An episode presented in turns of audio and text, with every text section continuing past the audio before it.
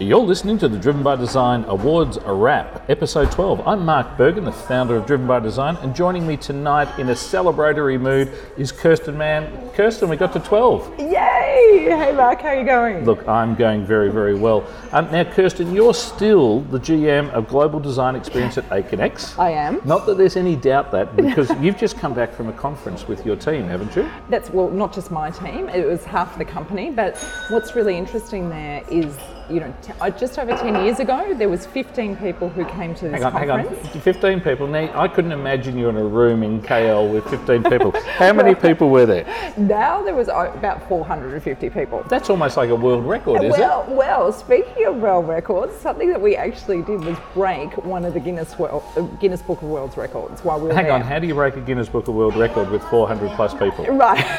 Well, we um, ended up laying down 2,500 Guinness Book of Records books and having this whole big domino chain. Awesome. It was amazing. Now, I hope there's a video of that. There is. There is. And we can that been published? Okay, so you've got to send me the link. We've got to put it in here with the podcast. But let's go get into our projects. I, I must say, I'm kind of excited, both because this is the 12th e- episode. We're here at a, a beautiful, beautiful restaurant trying to go do this. This is just crazy. I hope everyone enjoys the ambient sound. We've got the whale music in the background. We've got the guys at the, Jap- at the Japanese restaurant. Every time someone comes in, they do the ikinikimasu. It's fantastic. It's But happening. I'm really excited because tomorrow I'm off to the Living Cities conference here in Melbourne To see. to see the next chapter in Naomi Milgrom's vision for how does Melbourne be, uh, help develop its design culture. Now, for those of you that don't know Naomi Milgrom, Naomi has been a stalwart of design and culture in Melbourne, throughout Australia actually. And Naomi is uh, also the person who's fronted up to go make the M Pavilion, which is a beautiful temporary pavilion, very similar to the Serpentine Pavilion that, uh, that's in London, but actually a meeting place for people to go talk around culture and design in the summer and the spring and summer months here in Melbourne. She's got a conference on tomorrow. I'm heading off to that. Of course you're I, I kind of feel like you know this is the place to go back. We've got nine projects to get through. They're uh, mainly in the Sydney Design Awards. The first project we're going to head off with is the Havwoods um, Sydney um, project done by Unispace. And this was really interesting because when you when you look at Havwoods, you, I would know that name in association with flooring, Mm-hmm. and it just happens that it is still associated with flooring. But what was great when you look at this was it's kind of what they've done is create this cafe space, and by going in there, you can actually see and feel how this would look in your home. So they're letting you experience the product directly. And I think if we go look at it, cafe culture is everything. Even when we're having dinner tonight, while we're recording the podcast, it's all about cafe culture, isn't it? You know, and the idea of the ambience of the noise here adds more texture to what we're doing. The same thing here in a showroom. Don't just make the showroom a benign place that is kind of rather clinical. Make it somewhere where you're going to feel like you're you're in, in a place where you belong. And what's interesting is it's expressed all the products so much better. Awesome work there done by the team at Unispace uh, for their clients, um. I, I think it's fantastic. But we're going to move on to our next project here, which Royal is Shores of Ermington. Royal. Shores at Ermington. Now, this is done by the Payce team. Mm-hmm. Um, I must say, I doff my hat every time I, I look at the projects that Payce do. As far as being people who know how to go do urban re, uh, rejuvenation or urban renewal or a brownfield site, these guys have got it absolutely licked. Well, they're basically bringing life to an otherwise uninhabited area. Yeah. So, and we're hearing a lot of from the brownfields, the green fields, all the rest of it. Look, you know, we're all living in fields. We're really just mushrooms that have been planted, aren't we? So, but, but what's in, interesting, I was speaking to the uh, marketing team at, at Payce today, and they told me about the fact that they actually got an Urban Task Force Award. Um, this week was presented to them for Best Urban Renewal, and I think that's great. Um, this is in the running for the Sydney Design Awards. We don't know where it's going to sit, but um, really good to go see the early stage recognition that's taken place and uh, let's just see how we go from there. Now, next project here is the Arcadia project by Defence Housing Australia and Hoyne. now, what I love about this was because they used to make housing just available for defence, but now they're actually encouraging other people to join that community. And that's actually a pretty nice value prop because imagine having an SAS person living right next door if something goes wrong. Look, you know, I've come over for a cup of sugar, or I need you to go and actually settle down my seven-year-old because he's going at mayhem. And you just want the SAS guy to move in. But, but there's also a texture thing there. Often, what happens in Defence Force communities is that there's a huge amount of churn. There must be tremendous value in having the placemaking of people who are much longer haul residents, so you don't have that continual feeling about people churning. Um, I think I think that's great what they've been able to go do there. Now we're going to go to Kingpin in North Strathfield, and I actually wish this was in Melbourne because this was, um, it's a bowling alley that's been done in an old Arnott's biscuit factory and it looks very cool. And so what they've really done is tried to extend the entertainment experience. So what I love about this is, um, oh, well, as a side point, you know when I used to, um, people would say, what did I do? Yeah. My um, side thing was that I was an Arnott biscuit designer when I didn't want to tell somebody what I did. So this is also kind of resonates with me as well. Wow. Yeah.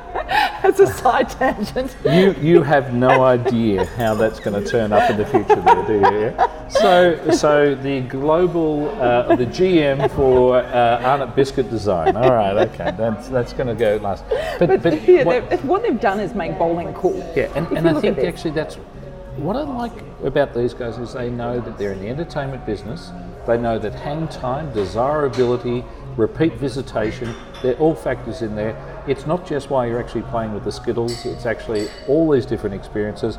Awesome project, I think has been really well executed. Two thumbs up there to the team at uh, Kingpin and AMF Bowling. Oh. I'm off now to the social corner. And what are you doing there, Mark? So the social corner here is a project between Mirvac and ProSpace Design Studios. It's interior design retail.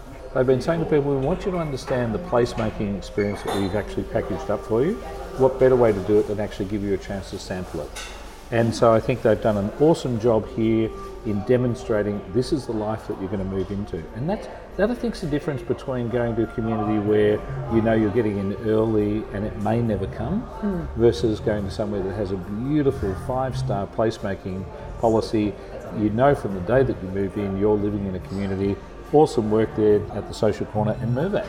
It's very clever. Like I haven't actually seen this done on one of these properties before. So you'd go there and you think this is actually going to be my home versus oh I'm in some dinky display home. Yeah, it's more like going into a hotel and doing a familiar uh, familiarization tour of a yeah. hotel. Yeah. Um, I, I think it's fantastic there. But we're now going to head off to UTS. At the University of Technology in Sydney and they've done a massive rebrand effort which you know they've got you've got a fantastic video on your site and what I think is really cool about that is they're really targeting their audience. They've gone and said, what does our future students, what would they want to see? What would appeal to them? And looking at this video, I think they've nailed it. So you're a technical university and you've decided to go have an experience which actually comes down to algorithms, it comes down to dynamic generation. I think this brand is really well set from a strategy perspective to express that we're not a static organisation, we're a very dynamic organisation. Um, I like it. It's great. The team at Houston keep impressing me with the work that they that they do. A couple of weeks ago, we were speaking about their Qantas rebrand work that they've done. I think this is another awesome project here at Houston, and you know their motto is the clients ring up and say, "We've got a problem." Hey. Of course, you call Houston. I love that about them. Yeah. So, so let's go here to Archie Rose and Hiroshimi. Now, now, ever, ever, heard of these guys? Well, I hadn't until I looked at your sign and looked through this. Because what's really interesting is they've done distilled gin and they've put it into this collectible work of art. So they've done created this kind of premium product that you'd actually want to keep the bottle because it just looks so beautiful. What it actually done. it is one of the it's one of those pieces that you'd feel real pride mm. in having that bottle that you were drinking from. Versus Malibu, Malibu jewelry. You're giving away far too many things about yourself, there, person. Yeah, but but the team at Squad Ink here have done a really great job in helping to guide their client who's obviously had a lot of courage to turn around and say, we want a unique gin experience, and they've been able to go package it up. Brilliant work here. Like it. It's a limited edition, which makes it even more valuable. You've got to get it. I love basically. it. Okay. Now so we're going across to King Living oh, now. there is a, there is a touch of irony in this for me, which I uh, which I find magnificent. What's So, King Living, their reputation is being able to make these lounge suites which are responsive to the changing needs of family. So it's all about being able to have a lounge suite that will adapt to your environment and your family situation. Yep. And uh, and you can reconfigure it because it needs to fit the different needs at that time.